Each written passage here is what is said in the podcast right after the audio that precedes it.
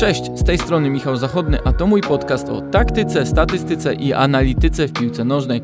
Możecie znaleźć go na Spotify, Google i YouTube. Zapraszam Was też do Viaplay, gdzie analizują i komentują mecze Bundesligi oraz europejskich pucharów.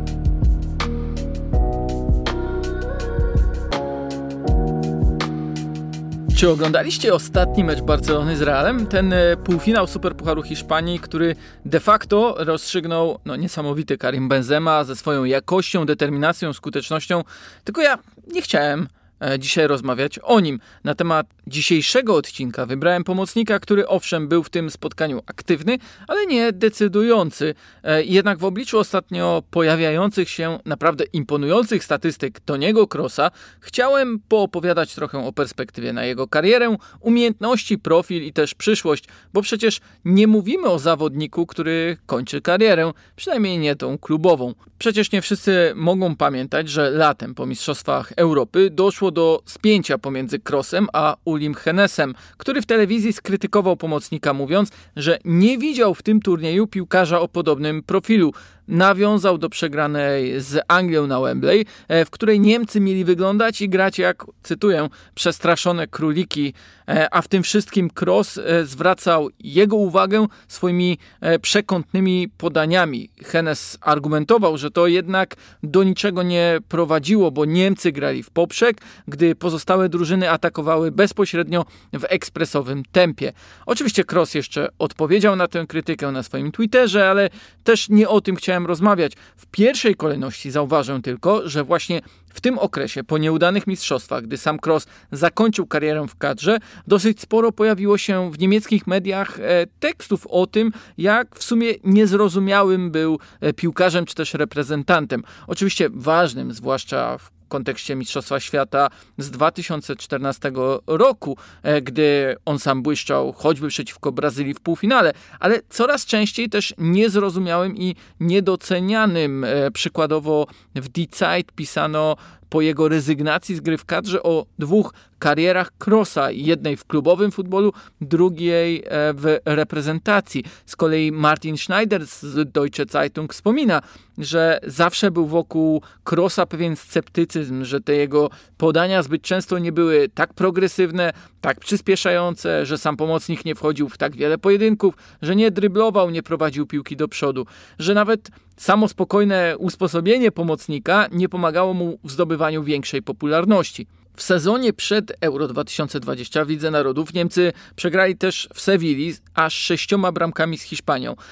Kroos e, zaliczył wówczas niemal idealny mecz pod względem dokładności podań, ale jednocześnie był to jego fatalny występ. Do niczego te zagrania nie prowadziły, rywale odpowiednio presowali Niemców w środkowej strefie, strzelali gole z kontr lub po stałych fragmentach. Oczywiście to Hiszpanie zdominowali posiadanie, ale po prostu Niemcy nie nadążali za szybszą, bardziej uniwersalną i też młodszą wersją e, samych siebie, bo przecież te cechy często były utożsamiane z drużynami niemieckimi. Myślę, że w kontekście Krosa też wiele mogą wytłumaczyć same jego słowa. E, na przykład kiedyś stwierdził, że dla niego największą rozrywką w futbolu jest kontrola, że jego celem jest zagranie takiej piłki do kolegi, która sprawi, że jego kolejne działanie będzie skuteczniejsze. Słowem, bardziej pasuje do futbolu, nawet jeśli stereotypowo, to kojarzonego z hiszpańską tiki-taką. E, zresztą, by zakończyć temat e, reprezentacji w karierze Krosa, warto przypomnieć, jak w Euro 2012 dostał od Joachima Lewa zadanie krycia indywidualnego Andrei Pirlo w meczu z Włochami i kompletnie sobie z tą rolą nie poradził, bo po prostu nie pasowała do jego charakterystyki. Co innego oczywiście sama kwestia pressingu, bo przecież Cross dawał się poznać jako dziesiątka w systemie 4-2-3-1, dopiero będąc w kolejnych latach stopniowo wycofywanym w głąb pola, zdobywając doświadczenie i opanowanie konieczne do radzenia sobie pod większym pressingiem. Jako dziesiątka, znów to przypomnę, zagrał rewelacyjnie z Brazylią w 2014 roku, mając za plecami samego Kedirę i Bastiana Schweinsteigera. Oczywiście, że już wtedy był próbowany do roli szóstki, zwłaszcza przez Pepa Guardiolę w Bayernie. Był taki mecz e, w ich jedynym wspólnym sezonie w Monachium e, przeciwko Manchesterowi United, gdy Hiszpan wymyślił ustawienie 2-3-3-2, e, które Michael Cox w swojej książce o taktyce wspomina jako pomysł innowacyjny, jako pomysł, który później także Guardiola rozwijał. E, to w tym meczu Filip Lam oraz Dawid Alaba e, wspierali go schodząc z pozycji bocznych obrońców do środka pola, zabezpieczając zespół przed e, kontrami. I też warto przypomnieć, co sam Guardiola mówił w dokumencie poświęconym Crossowi o pomocniku, że jest zawsze obecny, zawsze tam, gdzie go koledzy potrzebują, pokazujący się do gry, ale też robiący to niezależnie od warunków przeciwnika i tak dalej. Ten film dokumentalny to zresztą całkiem niezły obraz samego Crossa, bo jest dość nudny. E, w zasadzie najciekawsze fragmenty dotyczą tego, jak przygotowuje się do samych spotkań, e, pielęgnując ten jeden konkretny, ten sam od wielu lat model korków, mówiąc, że to e, przecież najważniejsze narzędzie jego pracy, że zazwyczaj samo wiązanie butów zajmuje mu kilka minut dłużej niż jego kolegom w szatni, że specjalnie skraca sznurówki, by nie wpływały na sposób kopnięcia, na precyzję zagrań piłki. Właśnie, Odnośnie precyzji zagrań ostatnio pojawiła się i stała się wiralem statystyka dokładnych podań e, Crossa w ostatnich sześciu latach. I oczywiście mógłbym ją tutaj powtórzyć, ale trochę uważam, że mija się to z celem, bo tego typu zachwyty są nam znane. Zresztą sam Cross mówi, że niedokładne podania go irytują, że dąży do perfekcji, nawet jeśli jest e, ona niemożliwa. I przypominają mi się też wypowiedzi, e, przykładowo Zinedina Zidana, który e, mówił, że uwielbia oglądać Krosa w treningu, a na przykład Luka Modric zauważał, że Kroos gra jakby wszystko wokół działo się na zwolnionych obrotach. E, z kolei Casemiro, czyli ten trzeci z tego mm, tercetu środka linii Realu Madryt, wspominał, że to Niemiec zarządza tempem gry drużyny. Ale to wszystko jest znane, jasne i wydaje mi się, że zrozumiałe. Dla mnie ciekawsze było jednak to, co w zamyśle samego Krosa lub jego otoczenia sprawia o tej dokładności. E, kiedy Niemcy wygrali Mistrzostwo Świata, kupiłem taką książkę, która no, liczyłem, że trochę bardziej precyzyjnie przedstawi tamtejszy sposób szkolenia. E, w wydawnictwie autorstwa Stefana Schmidta i Tima Stegemana pod tytułem Jak stworzyć Mistrza Świata treści no raczej nie są pogłębione, ale znajduje się tam m.in. wywiad z ojcem Krosa, Pan Roland tłumaczy, że będąc trenerem Toniego i jego brata Felixa, organizował im dodatkowe zajęcia. W nich kluczowym aspektem trenowanym przez rodzeństwo było nie tylko przyjmowanie piłki i jej podawanie, powtarzalność tego działania, ale stwarzanie takich sytuacji, by samo opanowanie zagrania tworzyło sytuację do dalszej akcji poprzez, uwaga, pozycję otwartą ciała. Pozycja otwarta to oczywiście takie ustawienie, które w różnej sytuacji na boisku, miejscu pozwala widzieć i wykorzystać jak największą przestrzeń w kierunku bramki przeciwnika, czy też po prostu przyspieszyć działanie zawodnika otrzymującego podanie. Zwykle o tej pozycji otwartej mówi się w kontekście pomocników, ponieważ to oni są najbardziej narażeni na to, że znajdą się pod pressingiem przeciwnika w środkowej strefie i, będąc tyłem do większości rywali czy też kolegów, nie będą widzieli innej opcji, jak tylko ochrona piłki lub oddanie jej z powrotem do tyłu. A cross gra oczywiście inaczej, bo zyskuje na samym ustawieniu e, swojego ciała już nie chodzi wyłącznie o uciekanie przeciwnikowi, ani nawet skanowanie przestrzeni, bo u niego obserwacja wynika z tego, że robi wszystko, by jak największa część boiska i gry toczyła się przed nim.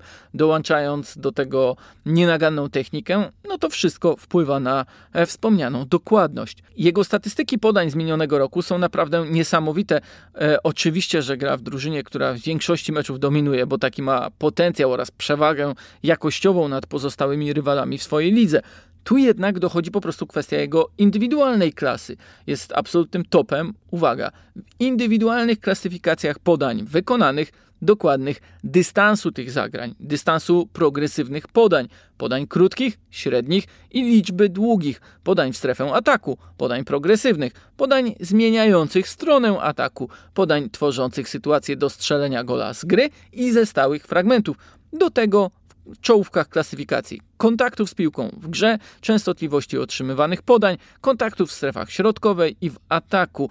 Każdy musi przyznać, że to całkiem sporo czołowych pozycji e, w klasyfikacjach statystycznych. Oczywiście, że największe wrażenie znów robi kwestia podań progresywnych, zwłaszcza gdy spojrzy się na kwestię tego, jacy zawodnicy w czołowych ligach europejskich je wykonują. I to trochę też będzie nawiązanie do słów e, Uliego Hennesa odnośnie konkretnego profilu Toniego Krosa.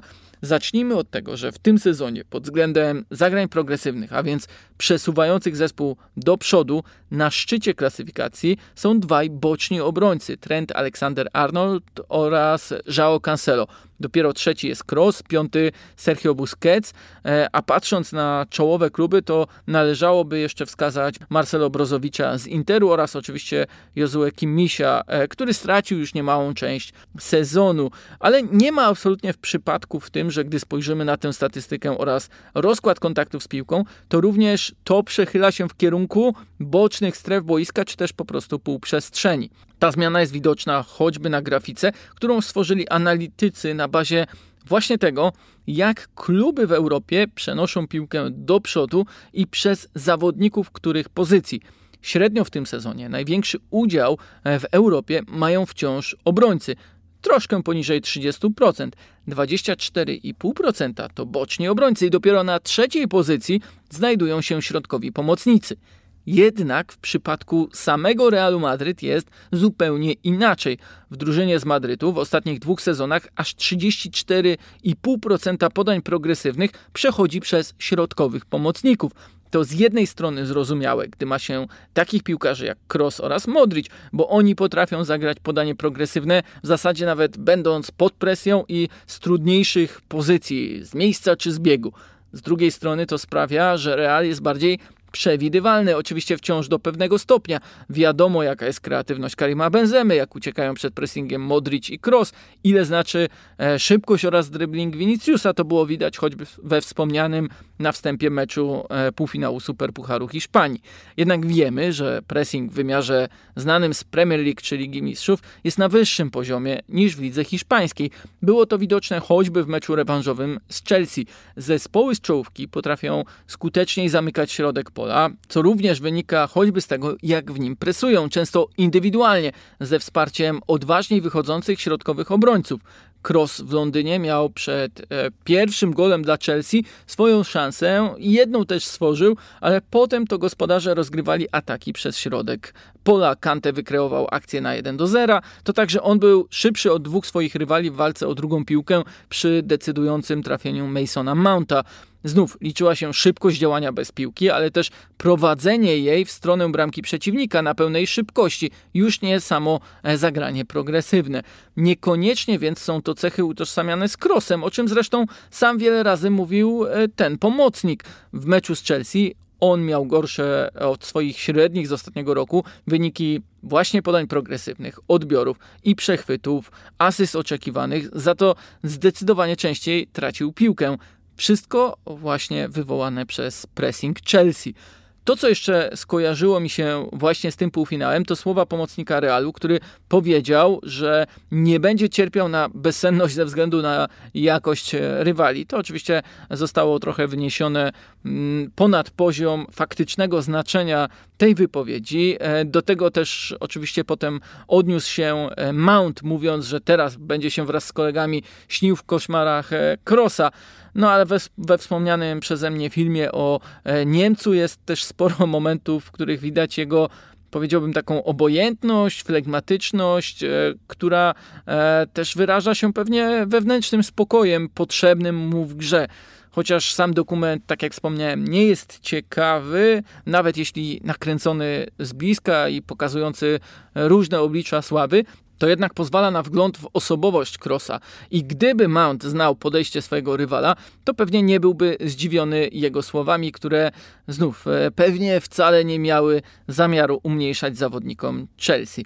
Wróćmy jednak e, do kwestii piłkarskich. Czytałem też wywiad e, z Crossem, który dotyczył akurat nie stricte strony technicznej czy taktycznej, ale samego przygotowania do treningu, meczu, odżywiania i zajęć fizycznych Niemca. Cross e, przyznawał, że jeszcze w 2020 roku nie myślałby o tym, że tak często będzie wykonywał dodatkowe ćwiczenia na nogi i brzuch na siłowni, które teraz okazują się e, coraz bardziej istotne. Po pierwsze dlatego, że pomagają mu zwalczać kolejne urazy, ale po drugie wzmacniają ciało, by jemu pomagać w obronie przed presującymi rywalami, ochronie piłki. Można nawet powiedzieć, że wraz z wiekiem i nabytym doświadczeniem Cross zrobił to, co dzieje się z jego udziałem na boisku. Dostrzegł konkretny kierunek rozwoju, w tym wypadku futbolu, i zawczasu na niego zareagował. Można jednak dostrzec też pewien trend. Real miał przecież problem nie tylko z Chelsea, ale także z Manchesterem City, przegrywając z drużyną Pepa Guardioli dwa sezony temu, a trzy lata temu odpadając z Ligi Mistrzów e, z Ajaxem Amsterdam.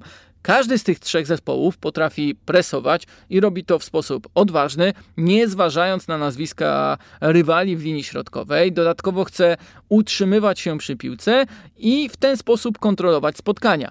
Przypomnę, że mistrz Holandii już w 2019 roku rozbił Real w Madrycie, strzelając pierwszego gola po pressingu na krosie, drugiego po tym jak Neres uciekł Modriciowi, a trzeciego po tym jak łatwo została ogrona druga linia przy e, jednej ze stron i później poszła e, szybsza akcja Ajaxu.